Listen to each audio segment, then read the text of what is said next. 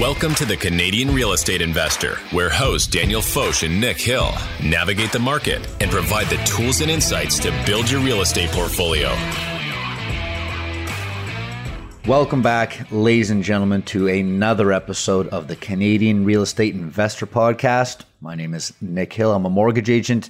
I'm a real estate investor, and I am joined by my good friend, the one and only Daniel Foch. How's it going, buddy? I'm good. I'm really glad we just did that interview, actually. It was interesting to have StatCan, Statistics Canada, reach out to us and send us, I guess, basically like talking points for members of the community who share a lot of data. So they basically wanted us to help, you know, promote the information that they've gathered from last year's census. And, you know, we were back and forth with them. We were, if you follow me on social media, you know, I've shared a lot of the infographics that they've put out.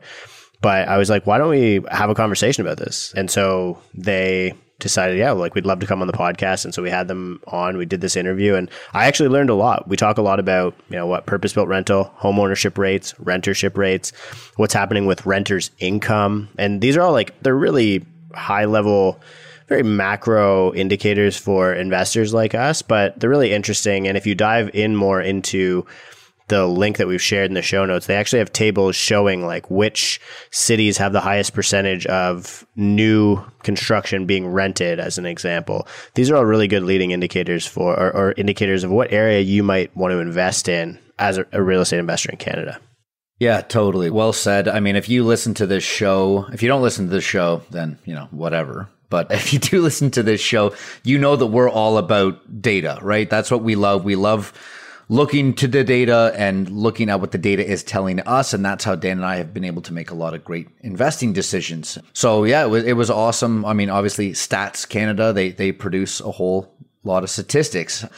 So yeah, I mean, they were formed in nineteen seventy-one. They're the government agency that is commissioned with producing statistics to help better understand Canada, its population, its resources, its economy, society, and culture. They're headquartered in Ottawa. So we did speak a lot about Ottawa, Toronto, Vancouver, Montreal, but there is data about every province, every city. So go check it out. There is a ton of good stuff in there.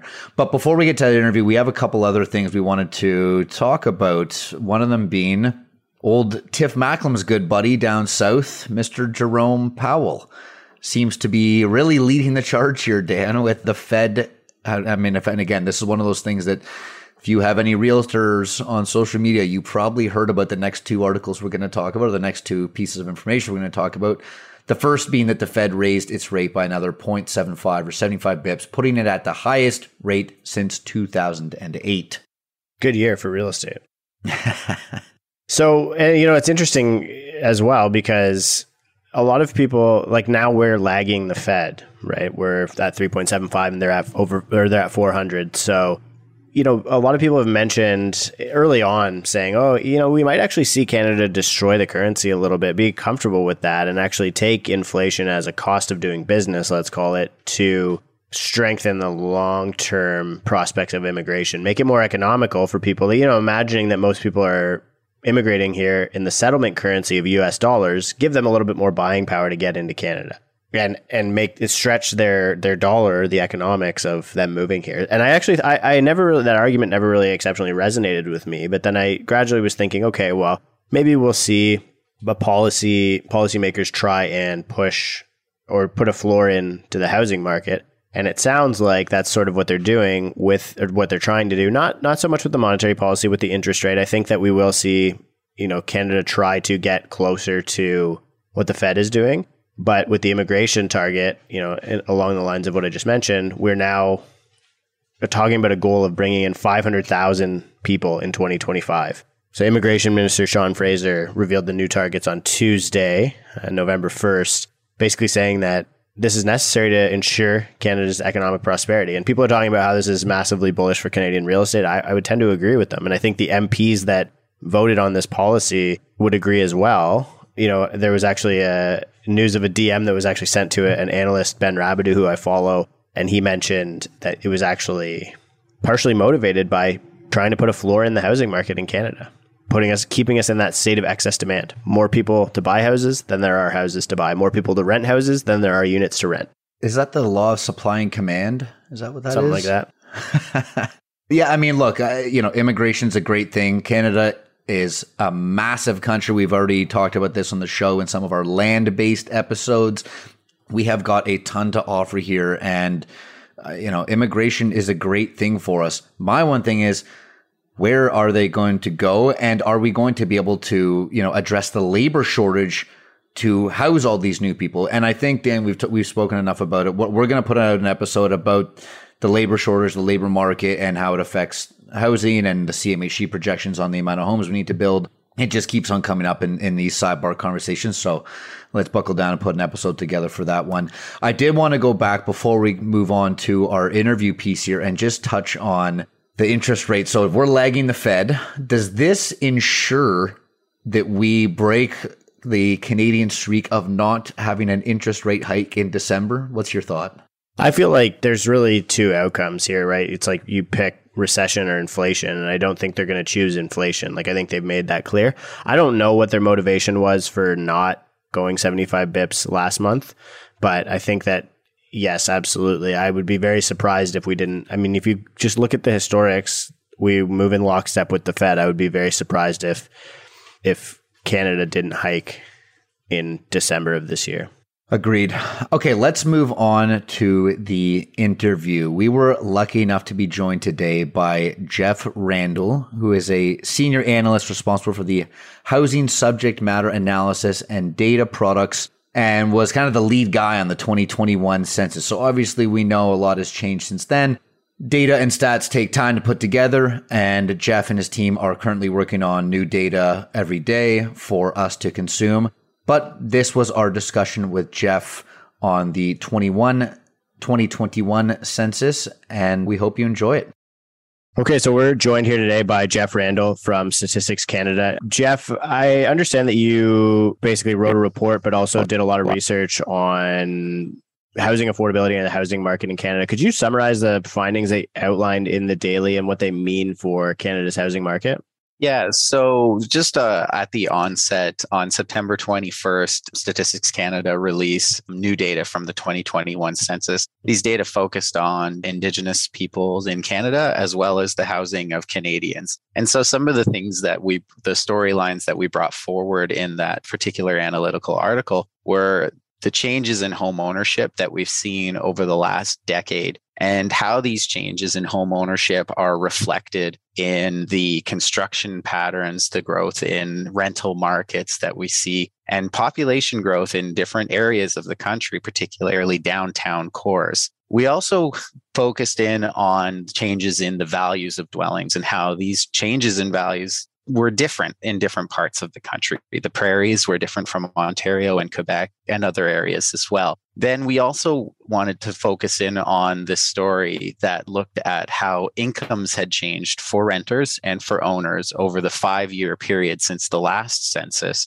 and compare that to how the shelter costs have changed. And with these two measures of income and shelter costs, which are the monthly payments for housing that households pay, we can derive an, the indicator of housing affordability, which, according to the Canada Mortgage and Housing Corporation, the threshold is set at thirty percent or more of the income being spent towards their shelter costs. That's considered to be unaffordable housing. So we see how the the way that the pandemic benefits were impacted people's incomes, particularly renters, changed the levels of unaffordable housing that we're seeing for these people in Canada.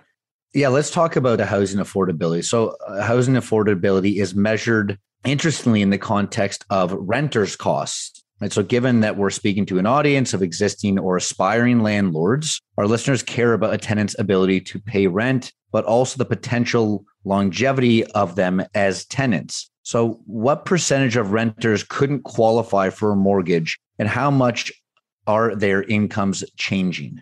That's an interesting question. It's not one that we focus on answering in this daily article per se. But if you look at at the time that the census was conducted, the interest rates were were quite low. And you could do a fact check on it, but I believe at the time we the Bank of Canada hadn't begun raising rates. So it was around a quarter of a percent. So people applying for a mortgage typically would have faced the the stress test as a constraint for assessing how much they could borrow. But when we look at the median income for renters in Canada, I believe it was fifty-five thousand. I I'm, let me scroll to it so that I get it right. It was around fifty-five thousand in twenty twenty-one, whereas for owners it was one hundred two thousand dollars in in twenty twenty, sorry. And so that level of income, and remember the median, half of renters earn below it and half of renters earn above it, but fifty thousand dollars in many places across Canada, the average value of a home is ten or more times that amount, right? And so, you know, anybody earning that amount would have would have trouble finding a dwelling to purchase, you know, particularly if they were looking in Ontario or in Toronto or Vancouver or, or Ottawa, some of these places where the values of dwellings are higher. In that respect, I think that we we did actually see homeownership decline in a number of Canadian cities. I think it was all but ones that were measured in the community toolkit that was sent out from StatsCan. Do you have information on on sort of what changes happen in the homeownership rate and what the data is on that? So one of the things that we have to remember uh, when we're looking at a rate and measuring the change in a rate from one period to the next is that the rate is a slice of a pie, right? And so while home ownership, the home ownership rate has gone down in Canada, and that slice has become a bit more narrow, the size of the pie is much larger, right? And so what we saw in twenty twenty-one was a record high in the number of homeowners there. So we have more homeowners in Canada than we ever did before. But since the last census or over the ten-year period, we, I like to look at it from the ten-year perspective because that's how you can, you know, you really see construction's trends unfold over a decade. So over this ten-year period, the growth in the number of renter households more than outpaced the growth in owner households by more than two and a half times, right? And so when you have this scenario where there are much more renter households being created than there are owner households, you see a shift in the rate. But that's not to say that there are fewer people owning their home today than there were before. Right. Excellent distinction. I think statistically, the growth in renter households was like twenty-one point five percent, I believe. Then That's the right. growth in owner households was about eight point four percent for our listeners there. Um, Nick, did you want to jump into the next one here? We talk a lot about the word generational has now become synonymous with, with real estate, right? With generational homes, generational families living in, in homes, right? We've we've started to see laneway suites become and, and basement suites, in-law suites, they're, they're called now. But what are the generational differences we are seeing in rental housing tenure between boomers and millennials? Let's let's look at that one, for example. Yeah. So one of the things that we covered in the article was looking at these ten-year age groups or these these age groups and saying, what did they look like ten years ago in terms of how likely they were to own their dwelling? And we are seeing that the younger age groups today, when we compared them against their the same age group from ten years ago, that they're less likely to own their home. Okay. But this could be caused by a number of different factors. Yes, real estate prices or the cost of buying a home has gone up in a lot of places across the country, right? Not everywhere, but a lot of places. At the same time, we're seeing these younger generations, millennials, for example, representing the largest share of the population that lives in downtowns, right? So the primary downtown, you know, in Toronto, there's a, each census metropolitan area has the primary downtown. When we look at the downtowns, it is a lifestyle that is very much, you know, leaning towards renting, where about half of the, the dwellings are rented, right? And so when you have, you know, a generation or or groups of any type of the population, whether it's based on age or some other characteristic, if they're, you know, in large numbers are choosing or are living in these types of areas where it's much more likely to be rented, you're going to see that reflected in the home ownership rate as well. I would also want to point out that millennials and some of these younger age generations are still at the period in their life where they haven't grown into the age range where we typically see the highest home ownership rates, right? So baby boomers now between, or at the time of the census, who were between about fifty-five and seventy-five years old, that's really what we've seen across all generations as the peak home ownership years. After seventy-five, you start to see the home ownership rate decline again as people maybe down, choose to downsize or move into assisted living facilities or perhaps with other family members when where they need assistance as well. So just to recap that, so essentially everyone's pretty much guaranteed to, well, most not guaranteed, but most people are looking pretty good to own a home between fifty-five and seventy-five. But for the average twenty-five-year-old listening out there, that's a long way to go. you know, twenty-five year olds have perhaps never in the history of Canada been the, like the age at which people were most likely to own their home. Right. right. And this is typically because as you, you know, they're, they're maybe at the beginning of their careers. And as you get to fifty-five, sixty, sixty-five, seventy, you've perhaps, you know, had, you've had a life, you know, almost a whole life to acquire wealth, to accumulate assets. And that, you know, once you retire, that's when you start thinking about depleting your assets, right? And so that mm-hmm. could be in the form of selling your home. And we know for Canadians that the home is typically the largest asset that people have it, when they are homeowners. And so it's that idea that, you know, once you get to that age, you're most likely to own your home. That's not to say that there aren't twenty-five year olds out there that don't own their home. This is because there are. There are just fewer of them compared to that age group that boomers are now in. And I think there's probably fewer of them living in Toronto and Vancouver than, than elsewhere in the country. I think there was another part that was noted in the daily there that recently, like, new homes were more, or they're being increasingly likely to be occupied by by renters and by millennials. Is there also an increase of what percentage of millennials are renters? I guess the, you know, the, the the broad conclusion, I won't ask you to draw a conclusion on it for investors here, but the one that I would potentially draw out of that is maybe we're heading towards more of a, you know, a renter's economy. And so that, you know, you could predictably say, yeah, it's a good bet to be buying housing because, you know, you will have a predictable stream of renters coming. Yeah. So two questions in there, right? You know, what's happening with millennials? Millennials today are more likely to own their homes than they were ten years ago. You know, that's something that we're seeing. So more millennials are buying homes as they aged, right? And are becoming homeowners. So we see that home ownership rate rising. Now, at the same time, you know, when we look at the, the new dwelling stock, and you're right, the new stock is more likely to be occupied by millennials, and the new stock is more likely to be occupied by renter households. We see this directly reflected in these ten-year construction trends, right? Where before, so one example is in the primary rental market. Okay, so this is the purpose-built rental market, apartment buildings, not condominiums, right? Purpose-built rental units. So over the twenty-year period before two thousand ten, there was very little change in the, the overall stock of the primary rental market, changed by approximately about fourteen thousand units or something. Net units were added over that period. Since twenty ten leading up to twenty twenty, there were several hundred thousand that were added, right? And so we've seen there are more rental units that are available now as well. And over the ten-year period leading up to the census, we've also seen the construction of multi-dwelling buildings, so apartments, you know, low rises or high rises. The growth in that type of construction is now outpacing the construction trend, the construction growth in single detached homes, right? So the construction industry is building more of these dwellings that lend themselves to renting, right? And that is what we see that reflected in the strong population growth in downtown, like Canada's downtowns, like the downtown of Toronto, the downtown of Vancouver, Montreal, Ottawa, where there's no space really to build outwards. And what you have left to do is to build upwards.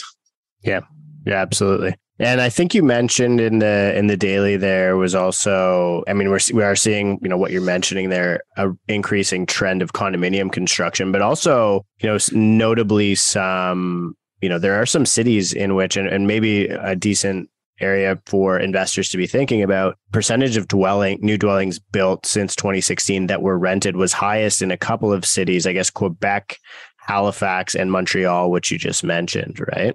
If the percent that were built there were condominiums, I'm not sure if that statistic, I have it right in front of me. I think it was, but just reading the daily here, over sixty percent of new dwellings built since twenty sixteen are rented in the cities of Quebec and Halifax, which I just thought was interesting. So proportion of new constructions occupied by renters was the highest in Quebec and Halifax.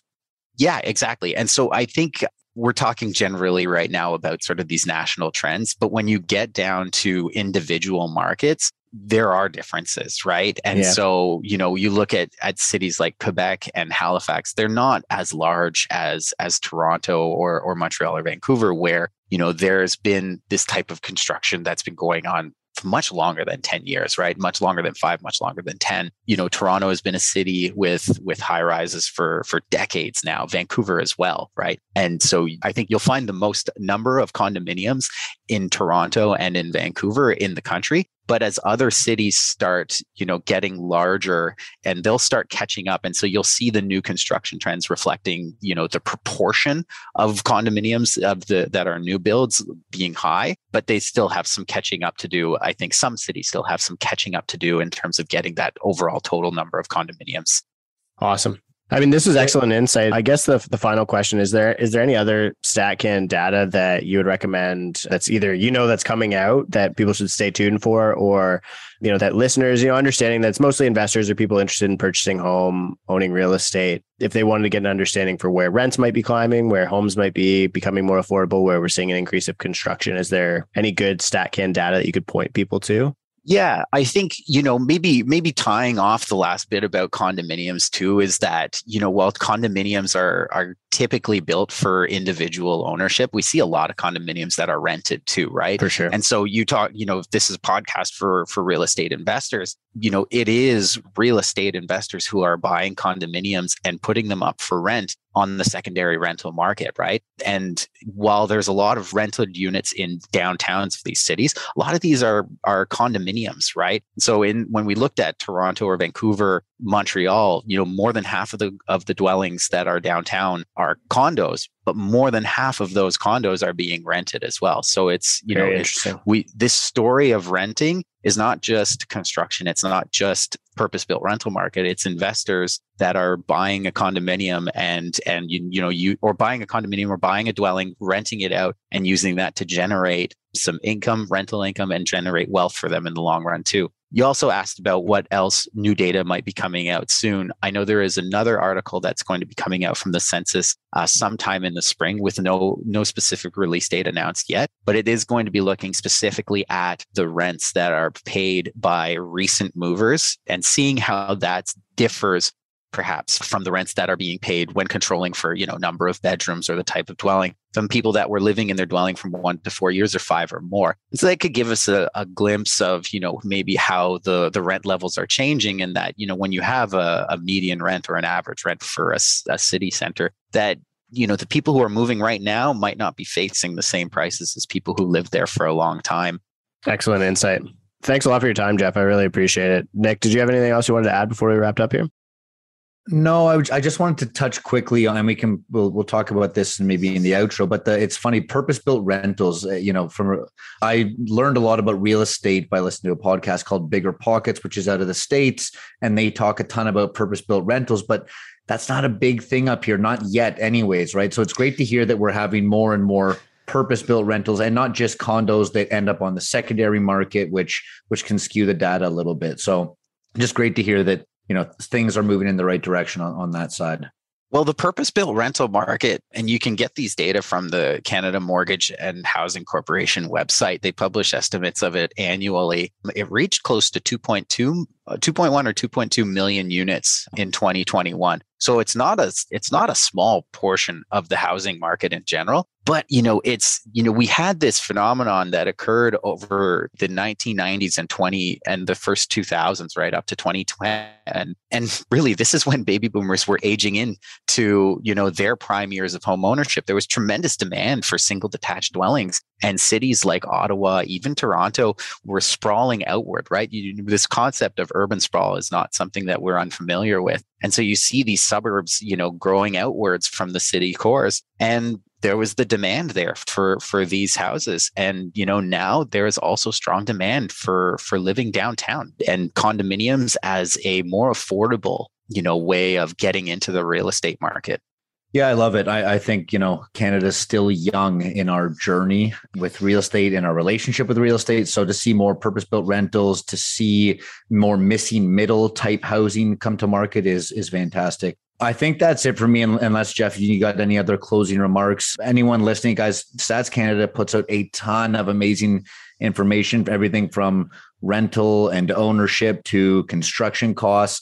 Jeff, any closing remarks? Yeah, you know, it may be surprising to some people to hear that this particular indicator of housing affordability improved over the five-year period, right? Where renters had more monthly income to pay for the monthly bills. I think I would point out two things, I think. And one is that that's one indicator of housing affordability that the agency at Statistics Canada puts out. We've got many other indicators of how much housing costs and how capable people are of for affording it. We have there's the consumer price index. So there are rental and homeowner components to that. There is the growth in the values of dwellings that we talked about in the daily as well. And we see that like in some parts of the country, the growth in the values of dwellings far outpace the growth in renter income, right? Which creates a condition for, you know, a, a larger challenge to accessing home ownership. We've also got the Canadian Housing Statistics Program that produces price, purchase price to income ratios as well. So if people are wondering, you know, how much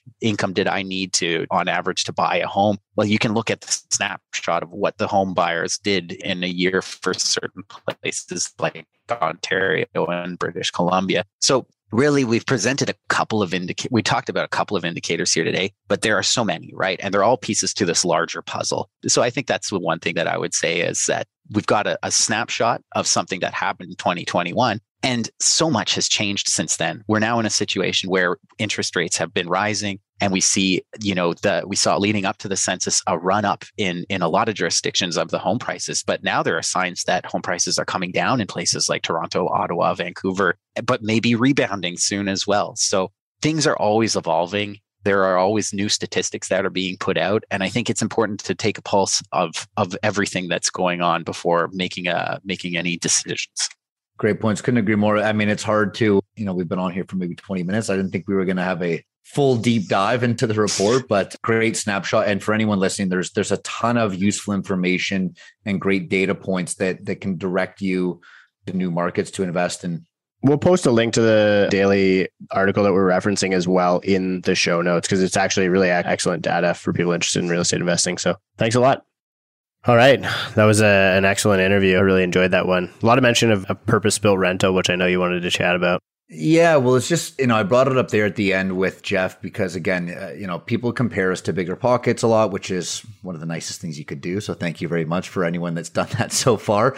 But, you know, when I was listening for the last several years, purpose-built rentals is a major thing in the States. And it's just not something, I've been in the real estate business for a long time. It's, purpose-built rentals is not as much of a thing as it is down south. So I just wanted to, maybe, Dan, you can take this. Tell to me about what a purpose-built rental is, why it's different than a condo. Because a lot of people, if you think a condo is most likely rented, I mean, I'm I'm living, I'm in a condo right now. I'm renting. Probably most other people are. So why is this not a purpose-built rental, and why is this considered a secondary rental market? Yeah, I think the answer to the question is that there's a entity between you and the developer, being the owner of that product. And a lot of it has to do with the way that we fundraise for structure, or sorry, the fundraising structure or the capital market structure, or what they would call the capital stack in real estate in Canada. So a developer wants to, to build a huge tower. They buy a piece of land. They entitle that land. So they get zoning on it. And now they've improved the value of it. Let's say they spent a million bucks. Now the land's worth two million bucks and it's zoned. So they know, okay, we're going to build four hundred units on this piece of land. I'm going to go pre-sell three hundred of those four hundred units, because in order to get construction financing, I have to have a seventy-five percent pre-sale target. So I need to know before anybody's going to lend me money to build this thing, I got to know that seventy-five percent of it can be sold. That's probably the more common structure. It's not, you know, for, for these condo buildings, for these tall buildings, it's not like you can build one unit at a time like you can with detached houses, or one block at a time like townhouses. And so you need to have all of your revenue spoken for. And so it's harder to build these massive projects without a huge capital markets component to willing to lend or fundraise to build these, you know, sometimes these are billion dollar projects, but hundreds of millions of dollars construction costs. In the U S, that capital market system exists. In Canada, it's not as robust. We're starting to see it happen, but it's not nearly where it was in the States. It was interesting that the dialogue about purpose-built rental. And I do think that you're starting to see it in a smaller scale in Canada, but but not at the scale that's, you know, right now. It's there is the private market that is a necessary piece of the fundraising system. Somebody has to go buy those units, pay the money for them, get the developer out of the deal, and then that person, the investor, let's call it, rents that unit out to you.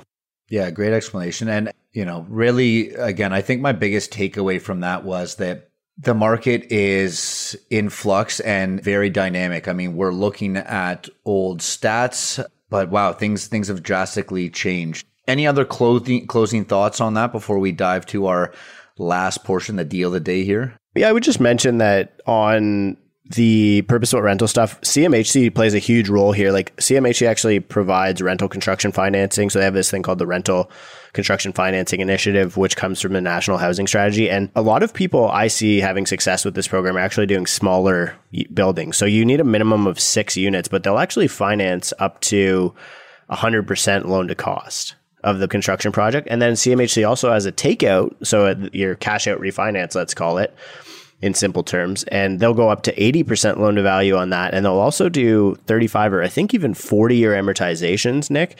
So a lot of people are using, so to talk about the way that the role that C M H C plays in creating housing through the stimulation of purpose-built rental, it's that's something that investors, if you really want to get into this construction scale or even, you know, the financing scale where you want to get into big portfolios, C M H C could potentially play a big role for you. So I'd look up, just Google C M H C rental construction financing or C M H C purpose-built rental. Familiarize yourself a little bit with that. We'll cover it. We'll certainly cover it exhaustively in the purpose-built rental episode that we want to do. Sweet. Thanks, Dan. Let's finish off strong here with a, this is a good one because it's like a deal of the day, but also a little bit of a review. So I'm going to read here and then I'm going to do our, our landlord thing on it. So this is from Tim. Hi, guys. I just wanted to start by saying great job with the podcast. Lots of great information and insight. It's given me more confidence to make the leap into real estate investing. Go get him, Tim. That's what we're here for, buddy. I've seen this listing close to my home here in Grand Prairie, Alberta, and I thought it could potentially be a good deal a day for you guys. Here, take a look at it. My initial thoughts are that the two hundred forty thousand dollars is a pretty good price point. The property needs some work. I'm sure it's mostly cosmetic upstairs and a nice clean slate downstairs. I'm told that it's a three-bedroom upstairs could probably get around fifteen fifty a month, and a two-bedroom downstairs could probably get about thirteen fifty a month, so about twenty-nine hundred dollars overall. I like how the basement already has a separate entrance and the garage potentially could get a higher rent. Would take a bit of work, but to get the upstairs rented could be pretty quickly. Would love to hear your thoughts. Do you think it's worth a closer look? Tim, it's worth a closer look because I took a closer look at it and it's a nice one. Now, Tim and I went back and forth over email because this deal got me fired up and I was like, okay, well, how much is it going to cost you to put a basement suite in? You know, in my neck of the woods, it's usually about a hundred grand to do a basement conversion. He was thinking, you know, he could probably get it done for between sixty, seventy-five grand. This is a side split. So the basement is a great height. It'll be partially above grade too, probably, eh? Yeah, it is. It, it's honestly, this is like a, I couldn't believe it. It's an absolutely prime, prime duplex conversion for sale for two hundred forty thousand dollars. So boom, I'm in landlord. I put, put the address in, property value at two hundred forty thousand. I put my expected monthly rent at twenty-nine hundred. I didn't even include the garage, which we possibly could have done, but we'll save that for later. I put seventy-five thousand dollars in improvement costs, seven thousand dollars in closing costs. I went down to the mortgage details and made the loan to value. That's the L T V eighty twenty. So the deposit at twenty percent is forty-eight thousand dollars on a thirty year term. I did a six percent mortgage rate because, you know, that's probably where we're going. And Dan, this is good, man. Yeah, I was just like, when you were reading the numbers to me just before, I was like, that's easily a ten cap, eh? Oh, dude, ten. It's a twelve. Yeah, twelve point three. twelve point three percent cap, twelve percent cash on cash return, and a ten percent gross yield. Net annual cash flow, fifteen thousand dollars in your first year. So the only thing that lags in the first year is your R O I. That's because you've put a bunch of money into it for the renovations. But, you know, in the ten year term, it is, you know, you're over a two X equity multiple and you're almost at a, an eleven and a half I R R. So really solid investment. I mean, look, it is. It's not a bad investment on paper. The question is, I mean, if it sounds too good to be true, it probably is, right? So what if I'm advising somebody, what's the question here? First thing I did when you hit me with it, what's the residential vacancy rate in Grand Prairie? twelve point five percent, right? So when you, when you get these ones that sound really good, you got to know that there's going to be a bit of a catch. And the catch is, in a lot of cases, that they're not exceptionally easy to occupy and you are assuming some vacancy risk. So statistically, if you were to run that back, how many months of the year are you losing to rent if you're modeling that twelve point five percent vacancy, right? You want to know how good you are at this? This is almost upsetting. So I just changed the occupancy rate from ninety-five percent to eighty percent, which is more accurate. which takes that cap rate from twelve and a half to ten. So there you go. It's a ten cap after I've all. I've done this once or twice. Ah, sounds like it. Anyway, folks, thanks so much for listening. Just one last piece. We have events coming up in Calgary. It is our first time doing these live events. There'll be a ton more next year, but we're dipping our toes in. We've teamed up with Cashin Homes and Kelvert. Kelvert is a M I C. They're a cool M I C that's specialized on burrs too. Oh yeah. And we're looking forward to it. What is it? It's t- the twenty-fourth and the twenty-sixth, I yeah. believe. Right, Dan? Yeah. yeah. November twenty-fourth is Calgary. And then November twenty-sixth is Edmonton. Edmonton's almost already hit capacity. So I'm trying to get a bigger room, to be honest with you. Calgary, we haven't even actually like formally launched yet, but follow, follow me and Nick on social media. They're all on meetup dot com as well. And we'll post links in the show notes for all of you. Yeah. So we'd love to see you there, get to meet some of our listeners, talk about deals, shoot the shit. We'll be doing a panel. So I can't wait to see you all. Yeah, love it. Thanks so much for listening, everybody. Talk to you soon. The Canadian Real Estate Investor is for entertainment purposes only and not financial or investment advice. Always do your own due diligence. Nick Hill is a mortgage agent with Premier Mortgage Center, license number one zero three one seven, and a partner in G and H Mortgage Group. Agent license is M two one zero zero four zero three seven. Daniel Foch is a real estate broker at Royal LePage or Community Realty, a member of Royal LePage Commercial, and a licensee with the Canadian Real Estate Association, Ontario Real Estate Association, and a member of the Toronto Real Estate Board.